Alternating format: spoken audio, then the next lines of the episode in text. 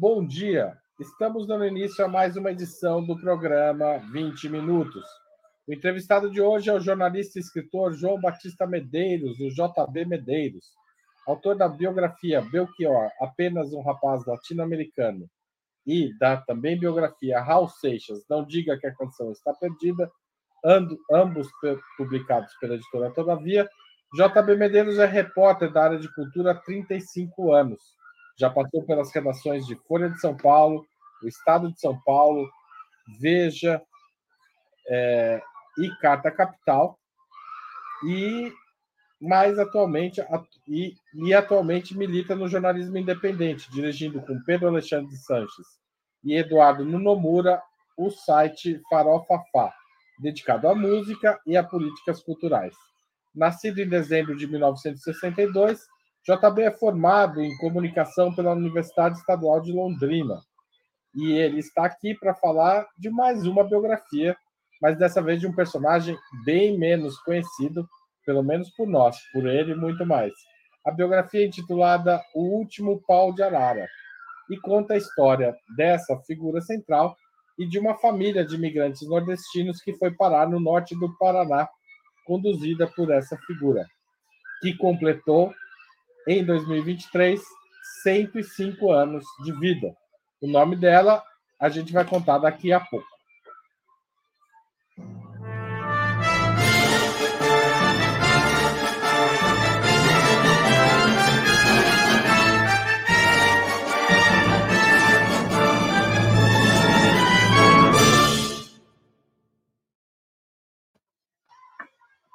Olá, JB, seja muito bem-vindo.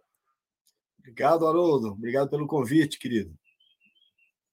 Tem um barulho aqui, porque a gente está gravando, tem uma escola aqui do lado, e as uhum. crianças são mais fortes do que a nossa capacidade de silenciá-las. Mas eu acho que fica legal, né?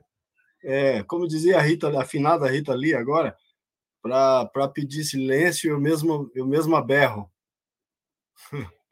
Exatamente. JB, quem que é o personagem principal de O Último Pau de Arara? Olha, é um pau de arara, né? Um clássico pau de arara. É, o nome dele é João Francisco de Medeiros, vem a ser o meu pai. Tá faz... É, fez agora em, em abril 105 anos de, de vida. E é o, o, o patriarca da, da família né, que a gente, a gente é, começou é, com ele e minha mãe, porque a gente tem muito, muito, é, tem pouquíssima informação do que veio antes, dos avós, bisavós, essas coisas praticamente inexistem na nossa, inexistiam, né? Até a, minha, a minha pequena investigação. Mas ele, eles começam essa família numa cidade chamada Sumé, no, no sertão do Cariri, paraibano, e em 1965 eles vêm para o Paraná, o norte novo do Paraná, né, que era uma região ainda a ser colonizada, né, estava sendo colonizada por, por grandes é, companhias exploradoras de, de madeira, dessas coisas, e eles vieram num caminhão de pau de arara, dois caminhões de pau de arara em 65, com, na época, 12 filhos em cima de um, de um dos caminhões. É, eu era o décimo primeiro. Então você também nasceu no sertão paraibano. Exatamente. Eu vim, eu tinha três anos. É, e eu só voltei a essa cidade 53 anos depois, quando eu estava escrevendo o livro. Quem é dos irmãos que nasce no Paraná? Tem o, o Sandro, que hoje vive na Espanha, né? vive na Andaluzia. Tem a a Eliane, que tem um, uma loja, um brechó bacanérrimo lá no norte do Paraná, e tem o Marcelo, que é tenente do Corpo de Bombeiros, aposentado, é o mais novo de todos. Esses três nasceram no norte do Paraná. É aí, a parte, parte aí, paranaense da família. Exatamente, completam os 15. Mas de todos eles, acho que o, o caçula, o Marcelo, que é, que é esse é, tenente do Corpo de Bombeiros, ele é o cara mais ligado ao Nordeste de todas as formas possíveis que eu conheço, da família toda. Ou seja, o mais paraibano é o, é, é o que nasceu. É o, menos, é o menos paraibano. Ô, Jota, por que, que é. você resolveu contar a história do seu pai?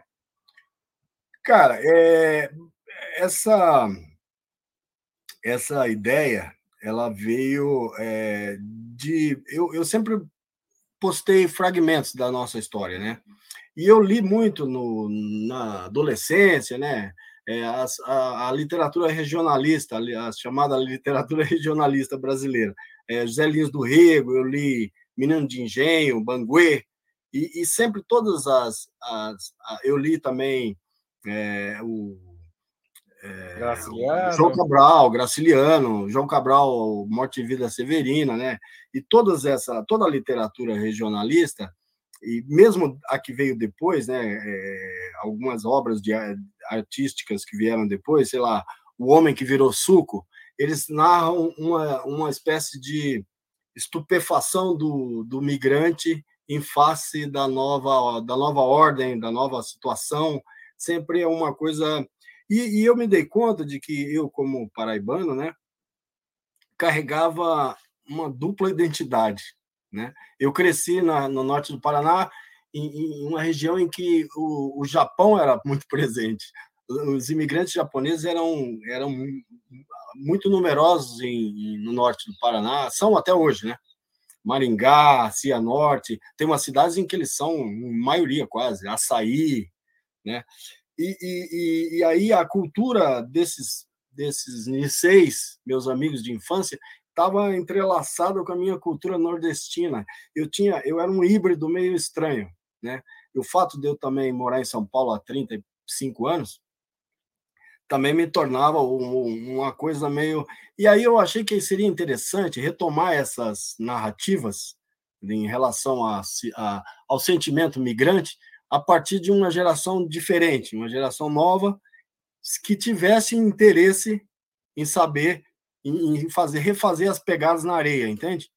E, e porque é muito é muito movediço o terreno para trás de mim. É, as coisas que eu fui fui colhendo, recolhendo, as narrativas, os, as descrições, as histórias, elas todas são elas têm que ser confirmadas de diferentes fontes, diferentes formas. Talvez essa tenha sido, tenha sido a biografia mais difícil de fazer que eu voltando, é, imagino, até porque escrever sobre a própria família é sempre algo muito delicado, né? Você tem 12 irmãos cuja suscetibilidade pelo que você escreve deve ser enorme. É, o, o, seu próprio pai, eu acho que imagina essa altura não não, não tá ligando muito para o que você escreve, Exato. mas é, é, isso não, só escrevi por causa disso. Senão ele me mataria. é, e, Jota, é, mas o seu pai também não é um migrante típico, né? Se a gente pensar no Fabiano do Vidas Secas, é o cara que vem a pé, tudo bem, ele vem no pré-pau de arara, né? Uma migração, é, assim como as, as, migrações da Raquel de Queiroz, são migrações, boa parte delas feitas a pé, né? Uhum. É, o seu, é, daí tem a fase do pau de arara. Seu pai vem no pau de arara, mas ele não era a, digamos, a, embora ele não fosse de uma família de posses, ele também não era, um, digamos, de uma família pau de arara clássico, né? Pau de arara clássico, ou coisa de pensar no Lula mesmo, né? É. Na figura do Lula. Quem é seu pai? É, essa é a questão, né? né? Porque justamente é, o fato dele ser uma figura insólita é que me também me, me causava curiosidade, porque é, ele não tinha um afeto extraordinário pela, pelo passado, né? Ao mesmo tempo, ele também era tinha uns é, um, ele tem, né? Tá vivo. Eu estou falando no, no, passado. É, ele ele nunca ele tinha um, uma espécie de a força motriz dele era a independência. Ele era independente da igreja, ele é independente da igreja, ele é independente do patrão. Ele nunca trabalhou para um patrão. Ele se ele se insurgiu contra isso desde muito cedo. Ele também não suportava nenhum tipo de religião, embora às vezes ele parecesse reverente por causa da, da origem, né? Você não passa pela pelo Nordeste sem fazer sem fazer uma reverência ao Padre Cícero, a não ser que você seja louco.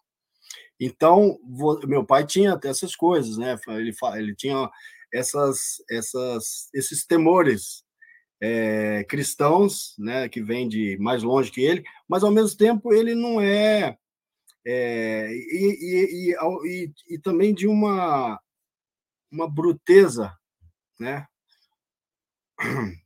Por que bruteza e não brutalidade? Porque ah, a bruteza, eh, a brutalidade, ela é um, é, talvez um termo que, que seja aplicável à, à violência, né? A violência gratuita.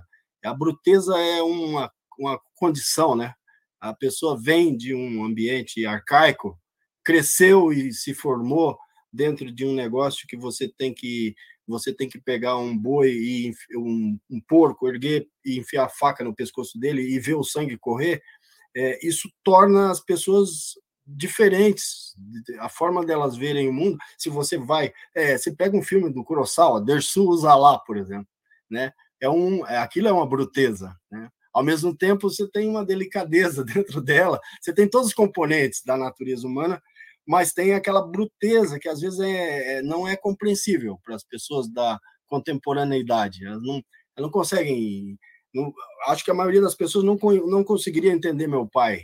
É. Então, talvez o livro tenha sido o meu esforço de, de compreender, né? Compreendê-lo. E o que, que você descobriu que você não sabia, não do ponto de vista factual, sobre o seu pai? Ah, várias coisas, né? Ele, é, da bruteza eu, é por causa, talvez, da profissão, das profissões que ele exerceu no sertão, né? Como, como carneador, né?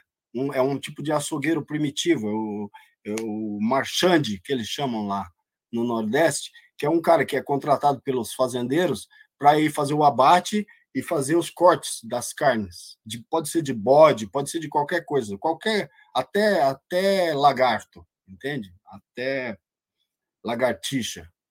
Mas o meu pai era um especialista nisso, né? E ele nunca falou sobre isso. Ele nunca falou sobre nada, né? Dessas coisas. A gente só sabia que ele sabia fazer, né? Mas é, ela tinha essa, é, digamos assim, essa.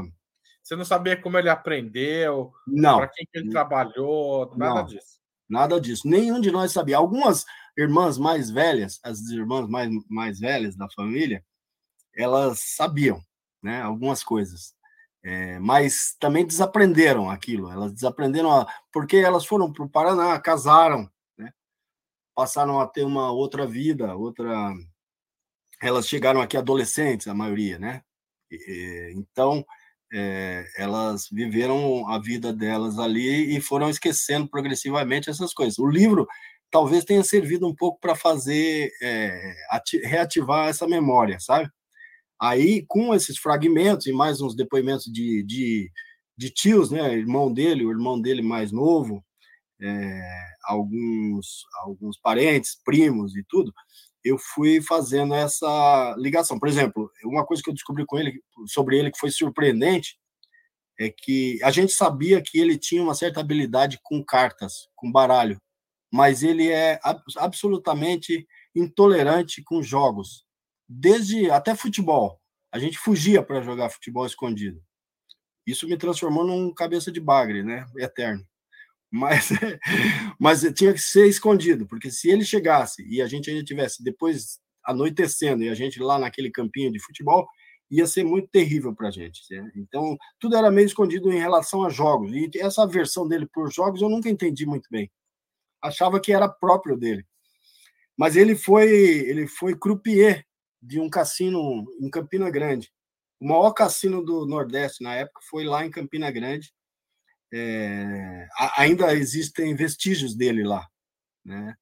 No, e o meu pai, ele e era a zona do Meretrício, né? Os cassinos não ficavam na zona mais nobre da cidade, eles ficavam meio em, em, em, encravados no, no pecado. E ali ele trabalhou ainda muito jovem como jogador profissional. Eu não sei, algo que o, o marcou muito profundamente é que ele passou a rejeitar isso, passou a rejeitar esse mundo. Isso é uma descoberta para a gente, entendeu? Meus irmãos viram a habilidade dele, eu vi, eu não vi ele nunca mostrou para mim a habilidade com as cartas, mas quando eles viram, eles ficaram chocados quando ele mostrou. Então, são várias coisas, né? Eu acredito até que é, meu pai é, ele tem uma um passado é, genealógico assim que pode ter relação com uma imigração minhas algumas das minhas irmãs acham isso imigração holandesa porque os sobrenomes foram inventados a partir de uma certa altura da vida deles e a partir do trabalho da família dele em alguma fazenda algumas fazendas mas que ele tem umas características muito muito diferentes do nordestino tradicional, né? Assim, físicas, né? Os olhos muito azuis, né? Que também pode ser português, claro, mas é, a altura também, a altura não é muito portuguesa, sabe? Ele é muito alto. É, e ele é, é um, é um galego é, que no, no, em Pernambuco tem muito, na Paraíba também tem alguns. A, as irmãs acreditam que lá no bisavô ou, ou no trisavô tinha holandês na família, mas eu não consegui comprovar isso. Ô, Jota, é, o seu pai teve. Vocês são três irmãos, certo? Não, não ah, somos 15, né? Eu sou eu sou o décimo segundo. É o décimo, décimo primeiro. Tá, eu confundi aqui. Ó. É. Perdi é a gente, veio, a gente veio em 12. Você estava tá certo. certo. Só que daí nasceram aqueles três do Paraná. E aí foram foram, é, aumentou para 15. Tá certo. É, e isso significa, na prática, uma diferença enorme de faixas etárias. Exatamente. É, e imagino que seu pai tinha uma relação diferente com cada um. Você, é. você descreve isso no livro? Descrevo. Eu acho que o meu pai, evidentemente, era. Eu sou o décimo primeiro, e antes, antes de mim nasceram dez mulheres. Então, daí já dá para saber precisamente o que ele pensava sobre o, valor das mulheres, né? Ele não queria, ele queria um filho homem, entende? E aí ele foi tentando, indefinidamente. E aí, só depois nasceram daí o Jack, o, eu, o Jack, o Sandro e o Marcelo. Mas as mulheres, no final das contas, elas regraram as, a família e, e, ainda regram, né? São as, é, as herdeiras dele diretas mas ele, ele tinha esse, essa preferência pelos homens. Ele tinha também é, uma, umas predileções entre, os próprios, as próprias filhas. As filhas, algumas eram mais é, desenvoltas, né? Sabiam, aprenderam mais rápido as coisas do mundo, as regras, e, e ele gostava delas. E algumas ele desprezava profundamente é, tiveram problemas assim até de relacionamento, não de relacionamento porque ninguém se relaciona com meu pai, ele é que se relaciona com os outros, mas é, foram escanteados, entende? Então tem sim, claro, tem e não é não é por causa da idade, porque o Marcelo, por exemplo, foi muito bem bem absorvido por ele, o filho caçula. Ele ele revelou um lado paternal mais mais porque minha mãe já tinha morrido nessa época. Né? Minha mãe morreu muito cedo, morreu com 47 anos. Então, ela teve imagina... 15 filhos. O Marcelo tinha quanto quando ela, quando ela morre? Marcelo tinha uns dois ou três. Ou seja, seu pai continua criando vocês sozinho, ele não volta a casar, né? Não, não. Ele faz umas incursões pela, pela vida é, é, conjugal fora de casa tal, mas nunca mais ele ele nunca tirou a aliança, né? Depois que minha mãe morreu, ela está com ela até hoje. E me conta uma coisa, é, seus, mas o seu pai teve outros filhos, não? É, é possível. Nós sabemos de, de um caso de uma menina lá, lá na minha cidade, lá no Paraná, é, que ela se apresentou, né, disse que a mãe, a mãe dela trabalhou na nossa casa depois que minha mãe tinha morrido já, e que engravidou do, do meu pai, e meu pai não. É, meu pai queria que ela ficasse, até propôs, mas ela não quis ficar. E ela foi embora e grávida, e ele nunca conheceu, ou não sei se conheceu também, né? é, a... essa tem uma, cena, tem uma cena do livro que ela chega e fica surpresa que ele ainda está vivo, né? Exato, exato. Porque já tinha perdido contato já. Mas é, é estranho, porque meu pai é meio que uma, uma figura lendária lá na cidade, sabe? É... A cidade de Cianorte. De Cianorte, é. Ele, todos conhecem, todos já ouviram falar, ou todos sabem alguma história dele. É, ele era muito, é, é, muito, é muito diferente. É por isso até que o livro tem a, essa coisa meio algumas partes parecem meio sem ser pretensioso, mas lembram aquelas histórias do, do Tom Sawyer, sabe? Aquelas coisas do Mark Twain. É, são histórias meio meio limítrofes entre o campo e a cidade, entre aventuras fabulosas e, e coisas. Meu pai andava de charrete pela cidade. Ele sempre gostou de cavalos. Ele nunca teve, ele nunca nunca dirigiu um carro, nem se aproximou de um carro e ele andava com essa carroça pela carroça, charrete, qualquer coisa, sempre com os cavalos dele pela cidade, e, e ele impunha no trânsito as regras dele, porque não eram muitas carroças, eram poucas. É, a cidade é, é, de classe, ela tem uma classe média bem fornida, assim, e meu pai com aquela charrete, se qualquer um quebrasse a, as regras do trânsito que ele mesmo tinha criado na cabeça dele, ele era capaz de criar um tumulto no meio do trânsito, sabe? E, e era muito louco, porque era, era meu pai, a charrete, cavalos amarrados em volta dela e, e aqueles moleques todos. Era um monte. Ô, Jota, como é que era a sua relação com, os outros, com as outras crianças da cidade? Você falou dos, da migração nipônica, né, que é forte no norte do Paraná, sul de São Paulo, Sim. naquela região, né, sudoeste, né, perto de Prudente, Marília, é. Tal. é uma faixa de colonização dos anos 40, 50 e 60 que tem muita população.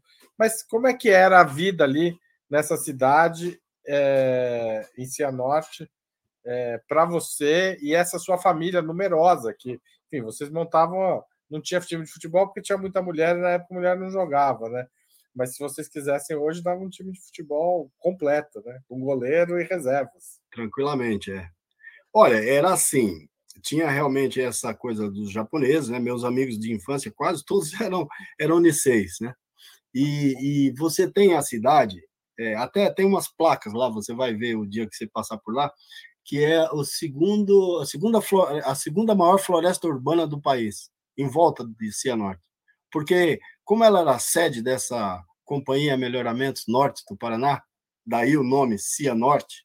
Da família Vidigal. Um dia a gente tinha que fazer um programa aqui só para contar o que esses caras aprontaram no, em São Paulo, no norte do Paraná, enfim, a família Sim. Vidigal em Osasco. São Sim, terríveis. Basta lembrar que lá não tem tribos indígenas, né?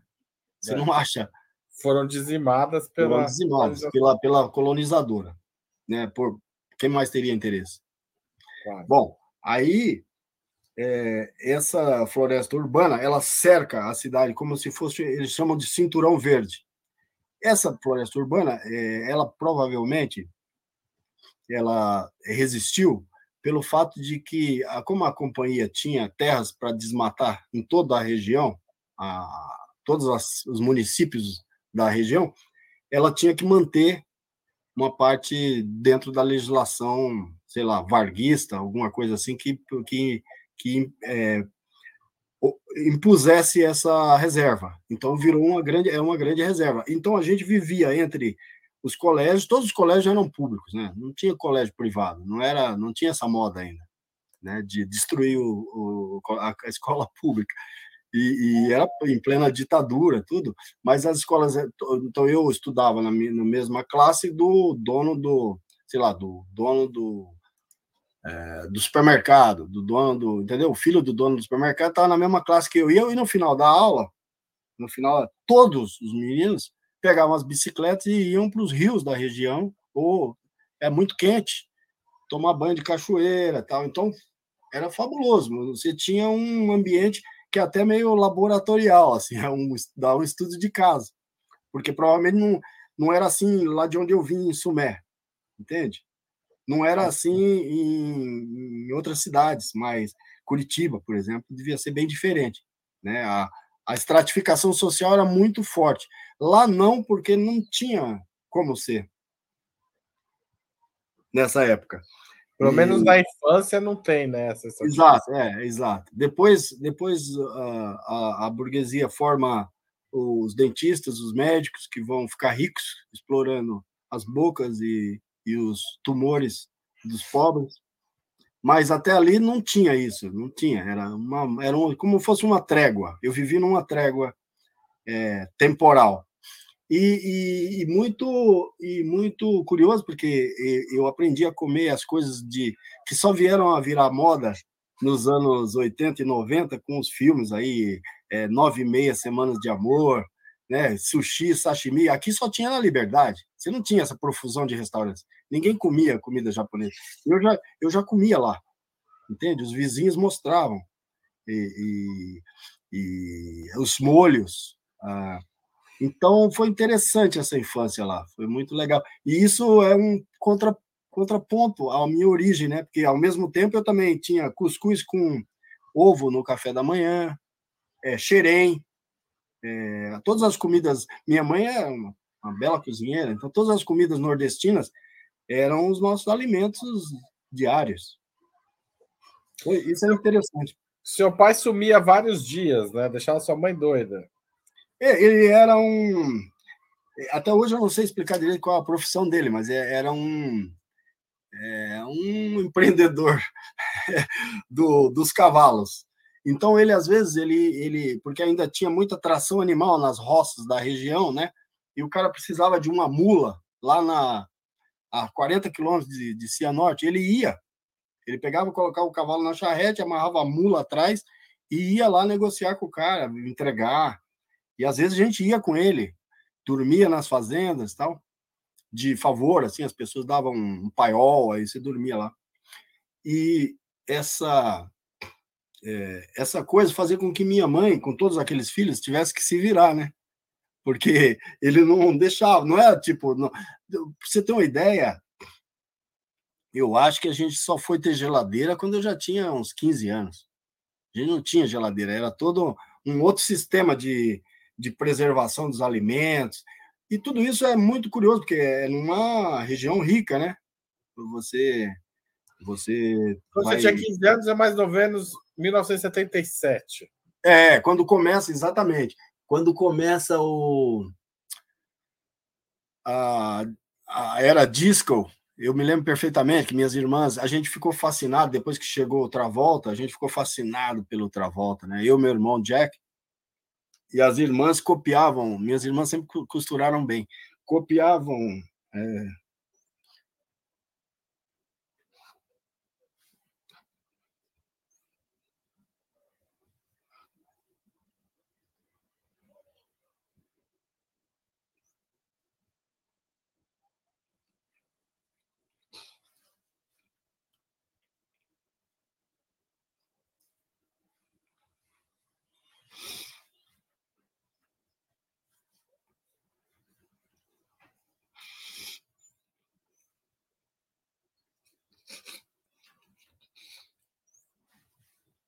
Perdão, Haroldo.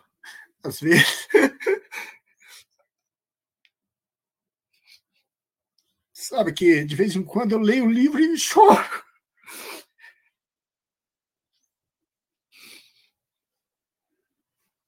Eu nem sei porquê.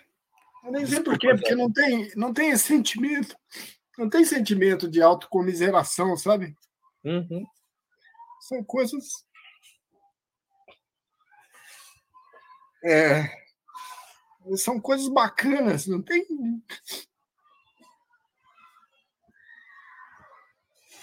Mas eu acho que é normal, né? É, é normal esses, essas coisas da. da nostalgia. É, é normal, é difícil. É difícil. Nostalgia é um troço que mexe com a gente mesmo, né? Sim, sim. Não, e Veja, é... eu lembro da Ecléa Bose, ela falava que nostalgia é o direito do cidadão. A gente precisa, a gente tem que ter o direito de lembrar, de conversar e falar. E é uma coisa que, para a gente que é jornalista, às vezes é um pouco proibida, né? Daí, talvez por isso que esteja. É. Não, talvez também seja o fato de que, é, conforme essas coisas vêm à tona, né? Vem, você não faz esse, exercício muito normalmente, né? Você faz isso esporadicamente, às vezes em família. E, e, nesse livro é uma condensação de tudo isso, né? De todas as histórias, todas as passagens, né? Mas não tem uma coisa assim, eu até realço isso em, na parte mais ensaística, né, do livro, que é não tem essa esse sentimento de sofrimento, essas coisas não, não perpassam a tradição da minha família, sabe? Sempre o Pedro e o Pedro Alexandre Sanches e o Eduardo no Nomura, eles estiveram lá no livro no, no, no livro no lança no aniversário de 100 anos do meu pai. Eu levei os dois lá, eles toparam. E aí eles conheceram a família, e eles ficaram, é, eles me contaram que eles ficaram fascinados com o jeito como todo mundo dança. É o tempo todo, sabe? Tem uma uma coisa assim, você bota, se cair um, se cair um prato, saem dançando. É uma tradição antiga nossa. Então não tem, não teve esse negócio de ficar lamentando. É, tem muito na, na tradição da literatura nordestina, regionalista, tem muito sofrimento, né? Mas, mas é que é natural, né? Que tem mesmo o sofrimento. Mas não é o nosso caso, entende? A gente se adequou muito bem àquela situação é, todos os momentos foram, mesmo os maior privação, são momentos que a gente supera com alguma algum senso de humor, arte, talento, né? E até alguma temeridade, né? Eu tenho um irmão, por exemplo, que serviu a Legião Estrangeira, é, o Jack. É, morou, morou em Barcelona e, e, e morou em Marseille um tempo, né? e, e todo mundo sempre em movimento, né? Muito é uma é um sempre são reencontros muito ricos, não, não tem essa essa purgação. É, acho que a gente se emociona mais por causa do, do relato mesmo. São coisas que você não está habituado a lembrar. Ou não está autorizado, né? O Jota, eu vou fazer um intervalo para você se recompor, mentira, para pedir dinheiro, porque o nosso jornalismo precisa do apoio dos espectadores e dos, é, apoia, é, dos leitores do site. Então, tem várias formas de fazer isso. Uma delas é fazer uma assinatura solidária em www.operamundi.com.br apoio. A segunda forma que muita gente usa é de se tornar membro pagante do canal no YouTube. Você pode clicar em Seja Membro, aparece embaixo da tela, logo abaixo do vídeo, se você tiver com o YouTube aberto no computador, e clica lá em Seja Membro no, no celular também. É, você pode fazer um super chat ou um super sticker durante a transmissão deste, é, deste programa, e você pode também mandar um, um, um valeu demais é, se você estiver assistindo uma, um programa gravado. E finalmente tem o Pix. Qualquer momento, você pode entrar no seu aplicativo bancário e digitar esta chave, apoia.operamundi.com.br e dá lá um, dois, três, cinco, dez, cem, duzentos, quinhentos reais. A gente agradece, é, agradece esse apoio. Ô, Jota, Diga como lá. é que é a sua entrada na universidade? e dos seus irmãos. Como é que é a vida escolar de vocês pós o, digamos, o ensino básico? É, uhum. Imagino que também tenha muita flutuação nessa história, né? Tem, tem. Tem. É, eu tenho duas irmãs é, professoras, né? É, é tenho a, o, o Jack, ele também, todo mundo chegou até, até pelo menos o, concluir o segundo grau, não tem. É, mas isso foi um esforço basicamente da, das irmãs mais velhas, né? Que fizeram questão de de manter todos na escola, porque quem cuidava muito disso era minha mãe. Aí quando minha mãe morre, é, isso fica meio. Meu pai não era o cara, não era o cara exatamente é, preocupado com, com, as questões educacionais, escolares, e tanto fazia para ele se alguém, se a gente tivesse na escola ou não, entende? Então é, foi o, as irmãs que foram mantendo isso. Alguns é, fizeram isso por esforço próprio, né? Que é o que é o meu caso, né? E outros é, fizeram isso muito depois, começaram a estudar para determinadas profissões, né? Como por exemplo meu irmão que é bombeiro e fez os cursos todos lá naquelas academias de, de bombeiros de Curitiba, em, em Verões, que ele ficava, que ele é muito bom nadando, é muito bom atleta. Então ele se, se, era voluntário, até hoje ele faz isso, voluntário no verão nas praias ali do norte do, de Curitiba, de Matinhos, aquelas praias, para fazer salvamentos. É, e, e, aí ele construiu a carreira dele, né? A, a, as pessoas todas foram se encaminhando aí para seus lugares. Minha irmã, eu tenho uma irmã que chegou a ser diretora de uma escola em, em no Japão, não foi em Tóquio, uma, uma cidade menor, mas uma escola só para filhos de decacegues, de imigrantes japoneses. Então, é, é muito diverso, a família cheia de, cheia de gente de todo tipo, né? E é, eu, no meu caso, eu cheguei ao jornalismo meio por acidente, assim. Era uma... Eu, quando eu, eu fui pela primeira vez para Curitiba, eu tinha uns 15, 16 anos, eu resolvi que ia morar lá. Eu gostei da cidade, achei uma cidade maior, ah, parecia que o pensamento se expandia junto com a cidade.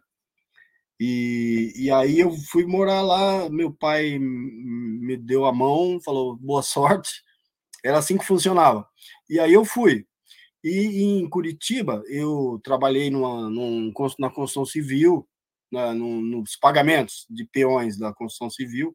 Era um peão também, mas que pagava os outros. E, e, e nisso eu estudei, fiz, fiz o, terminei o colegial e prestei vestibular na Federal. É, se eu não me engano, eu fiz para direito e fiz para, mas eu queria engenharia. Acho que direito era a minha segunda opção. Eu peguei direito, eu não quis. E fiz também a UEL em Londrina, que o único vestibular que tinha fora da, das federais no meio do ano era aquele. E eu, eu falei, bom, vou fazer. E aí eu, por um acaso, escolhi jornalismo. Não foi uma coisa de convicção extrema. E passei, passei bem. Fui morar em Londrina. Londrina era, na época, uma cidade muito interessante, sabe? Muito mais que Curitiba. Muito mais. Ah, por exemplo, o prefeito é, era do PT, era o Sheida na época. É, você tinha uma cidade com uma vocação mais de esquerda, né?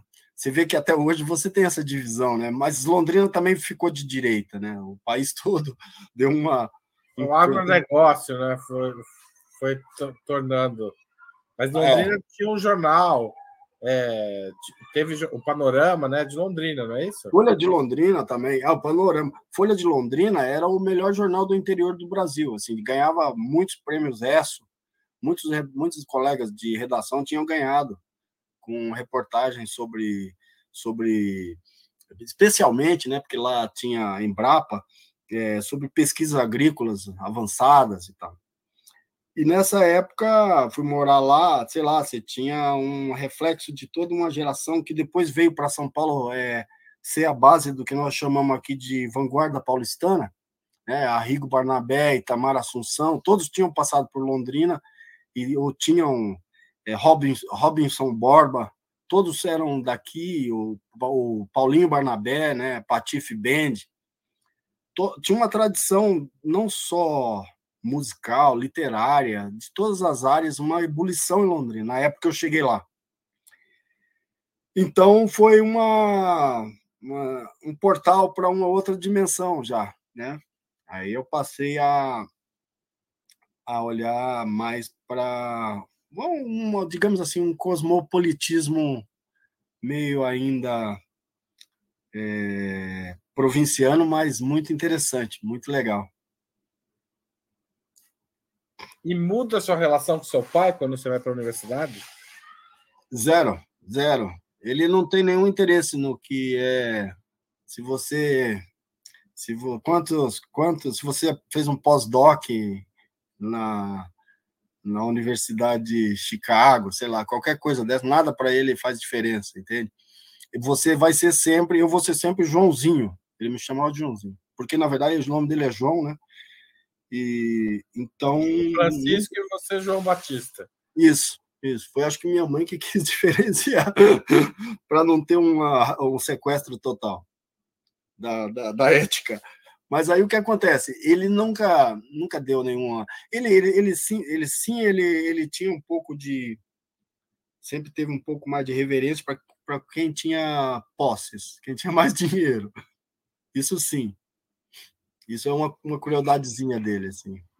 E, é, mas foi, ele foi a minha formatura em Londrina, que foi uma, que foi uma façanha, e é, se divertiu lá.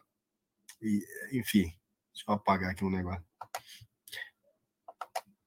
É, mas é, é que eu estava falando assim da relação dele, né? Eu, eu por exemplo, em Cianorte, acho que também no, no, país inteiro, em determinada altura, no interior, não chegavam é, jornais, não chegavam revistas, não chegava nada disso, né?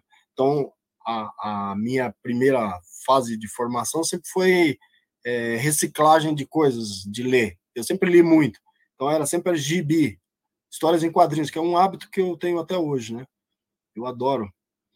E, e era sempre meio escondido dele, né? Esse também era uma coisa que eram caixas de aquelas caixas de madeira de uva cheias de histórias em quadrinhos que a gente guardava embaixo da cama para ele não achar.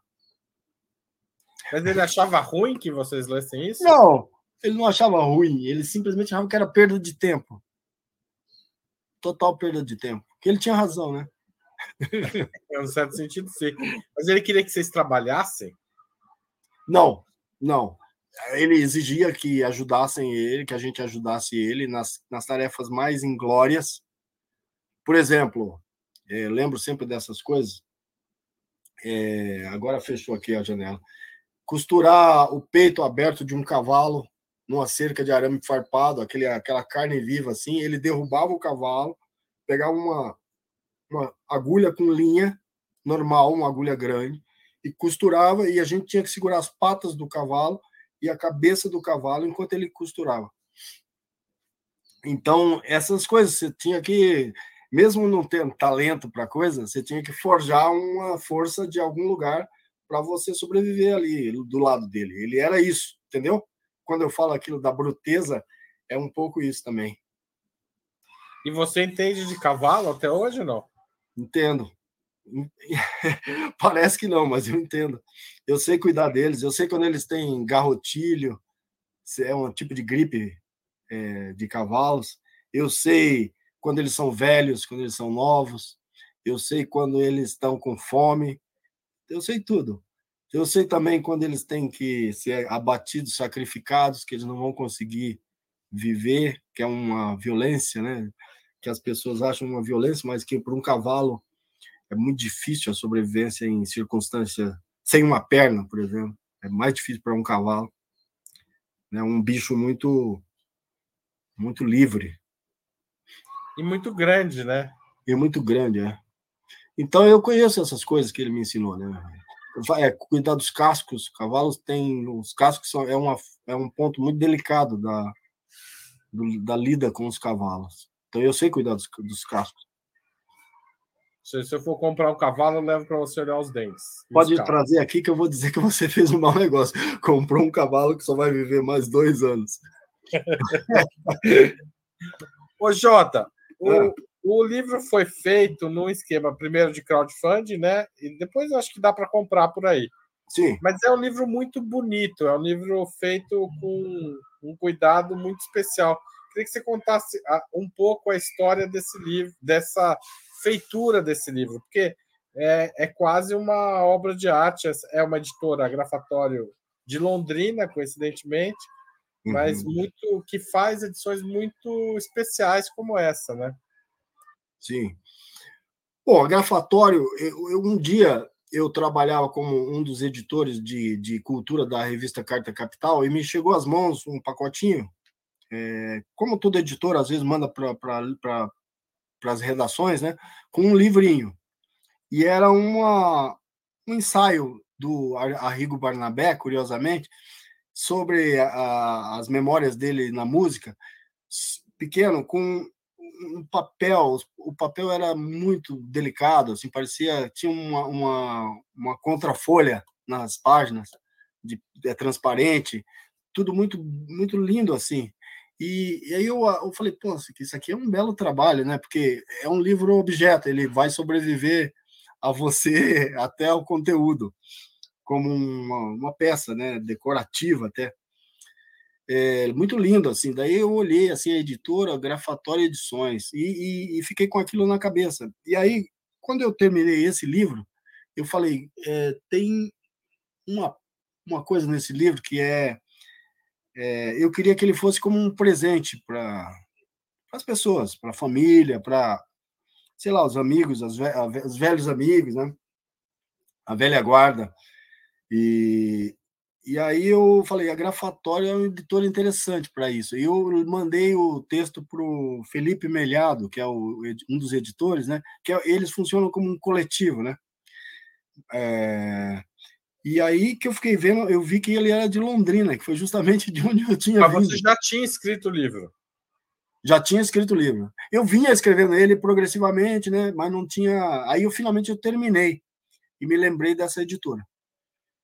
Eu mandei para o Felipe, ele ficou, ficou de ler e tal, demorou um pouco. Todo editor está sempre ocupado, né? Tem um monte de coisa na, na agenda e, e, também tem um cronograma que tem que cumprir, né? Tem promessas para outros autores.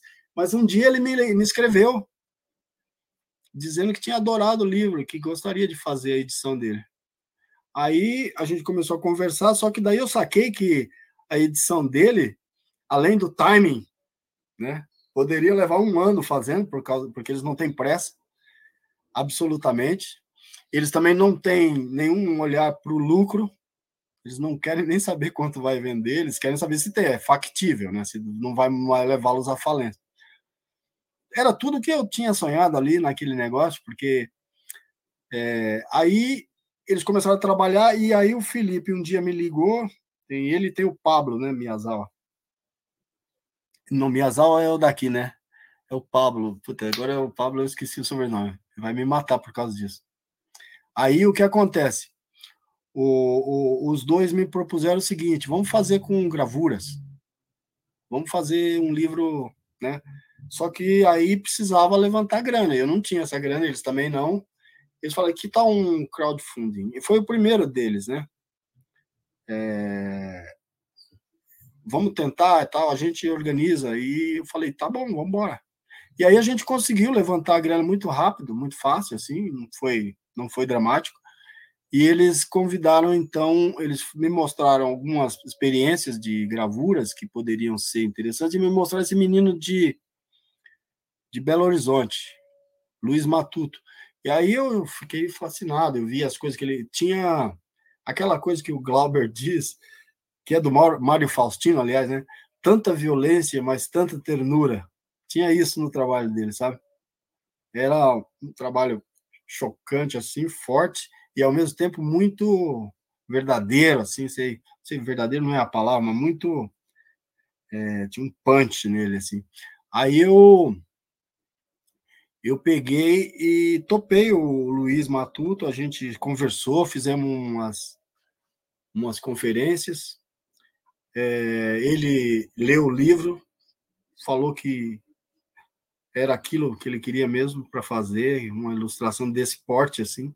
E aí nós finalizamos o livro. E o livro daí depois ainda não terminou a história, porque você vê que a capa, a capa dele é costurada. Então tem uma pessoa que fez as costuras lá em, de cada capa dessa que é encaixada na, na, na, na capa de dentro.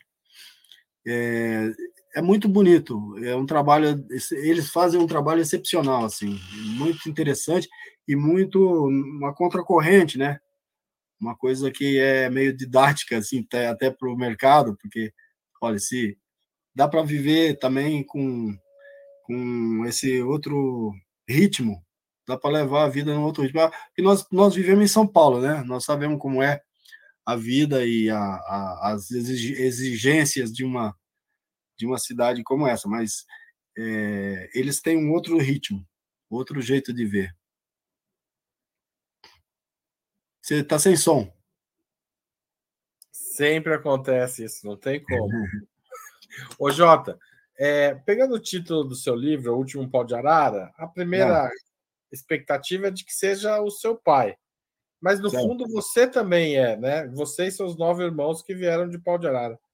Você chega, você lembra dessa viagem? É, como é que é?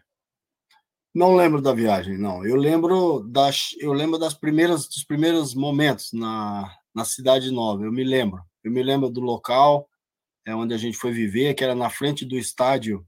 Quero só dar tempo de abrir a janela aqui, porque ficou meio esquisito, ficou meio bruxuleante. Dá, dá, dá tempo. Peraí.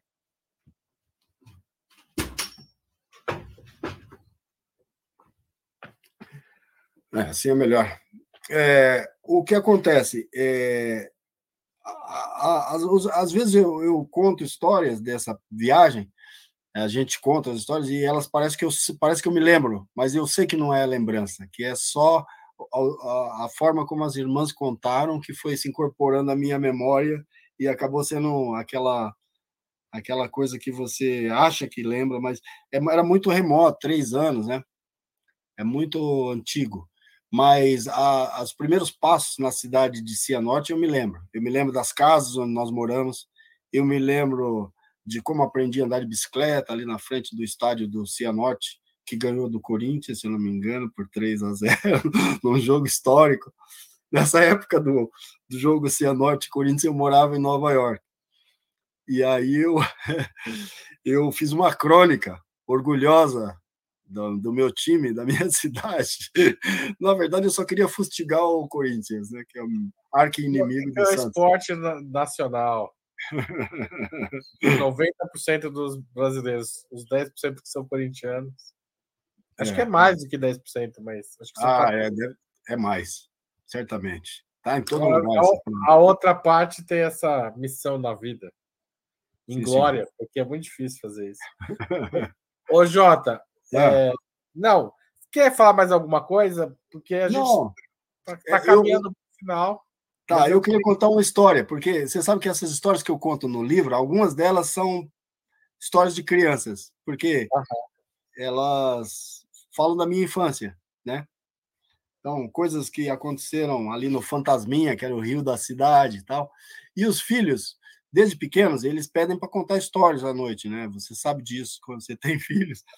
É, e aí eu me acostumei a contar essas histórias, é, algumas delas, né? São muitas.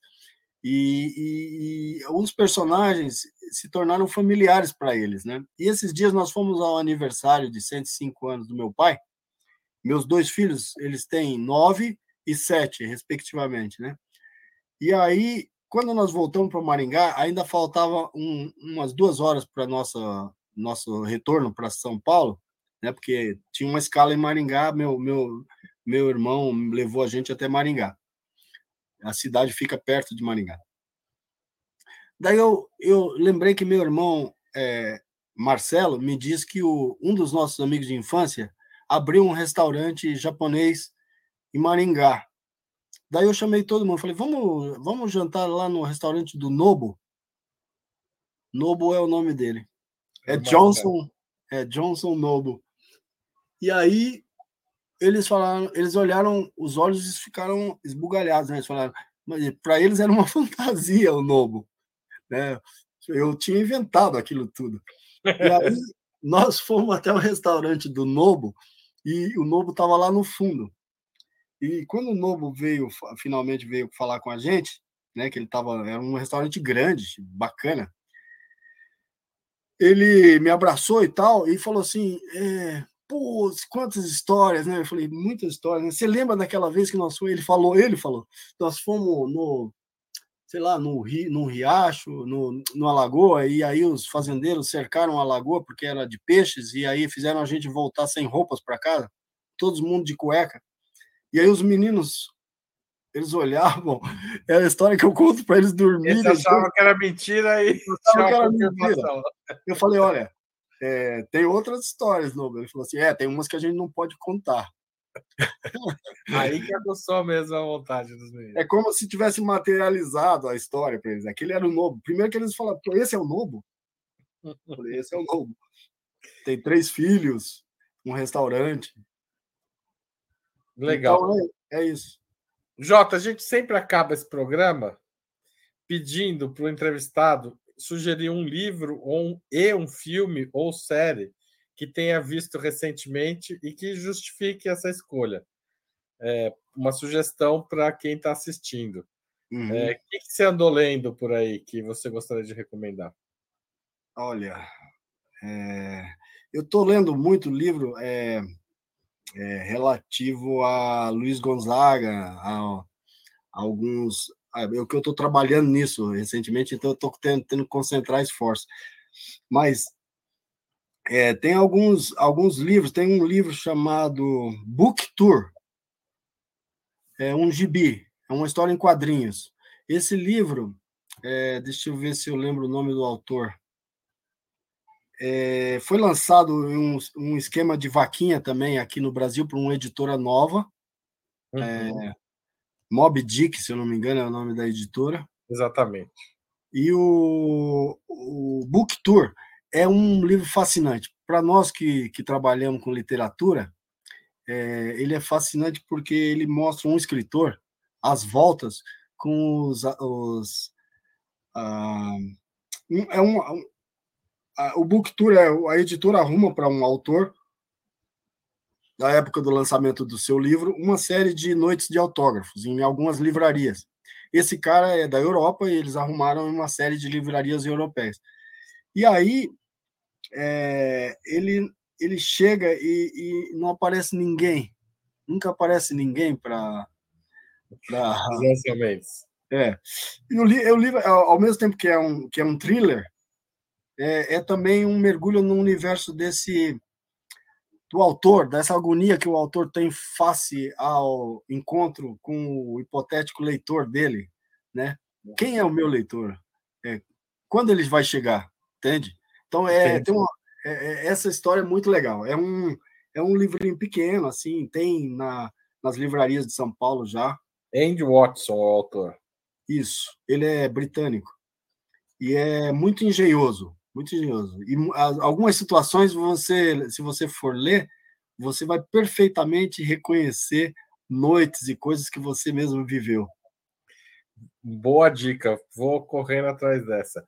E filme ou série? Bom, filme. Filme, eu sempre indico os, os filmes da minha vida. Todos os do Sérgio Leone, mas um especialmente, que eu vi outro dia de novo, Quando Explode a Vingança. Tem tudo a ver com o que nós vivemos nesse momento. É um filme é, revolucionário no sentido marxista da história, no sentido marxista do termo, porque é, são é, dois amigos, eles não são bem amigos, eles se tornam. Um mexicano, em plena Revolução Mexicana, só que ele é ladrão, ele não quer fazer parte de nenhum tipo de, de ato revolucionário, ele não quer fazer. É, lutar contra a desigualdade, ele só quer roubar um banco. E o outro, ao contrário, o outro é vem do IRA, do Exército Revolucionário Republicano Irlandês, não é isso? vem do, do IRA. E é, e é, e é um revolucionário, é, digamos assim, lido, esclarecido. Eles, só que um é precisa ser apresentado as, as causas da revolução e o outro precisa esquecer alguma coisa da, do passado. Então essa, esse encontro com a música do Ennio Morricone é uma das coisas mais bonitas da, da história do cinema. Eu adoro esse filme. Muito bem. É, tá aí a, o cartaz do filme, Quando Explode a Vingança. É, fica a dica aí do, do JB. JB, você, só para encerrar, você fez uma biografia do Belchior, do Raul Seixas, Roberto e agora está fazendo do, Luiz, do Roberto Carlos e do Luiz Gonzaga. Roberto Carlos vou deixar de fora. Mas é, da pergunta. Certo. É, tem uma predileção pela música nordestina aí? Não, o, no caso do Gonzaga, é, é, evidente, né? Ele era uma das coisas que meu pai ouvia. Isso está no livro, tem uma tem um tem uma playlist no livro, o último pau de arara no final. E Luiz Gonzaga acho que tem três ou quatro músicas lá, porque era era realmente a nossa trilha sonora, não é uma invenção minha. Ele ele ouvia numa radiolinha que ele tinha em casa. Mas o que acontece é que o Gonzaga é, ele, tá, ele faz música desde os anos 40, né? Ele, ele, ele começa a, a trajetória dele nos anos 40, vem até 89, quando ele morre. E é provavelmente, eu fiz essa, essa análise ao, ao longo da minha carreira de crítico de música, de escritor e tudo, o artista mais influente da música brasileira. Eu não conheço nenhum mais influente que ele. Você vai dizer, ah, o João Gilberto é influente. João Gilberto é influente. Para uma parte na... da música. É. E não com a dimensão. Exato. Não na... É, ele, ele, tem uma, ele tem uma transversalidade, né? Ele fala para todas as classes sociais, ele, ele fala para todas as é, os gostos, né? Ele fala para todo tipo de artista. O Gil, é... né? Inclusive para a música erudita. O Gil é, era muito é, é, um discípulo de, de primeira ordem.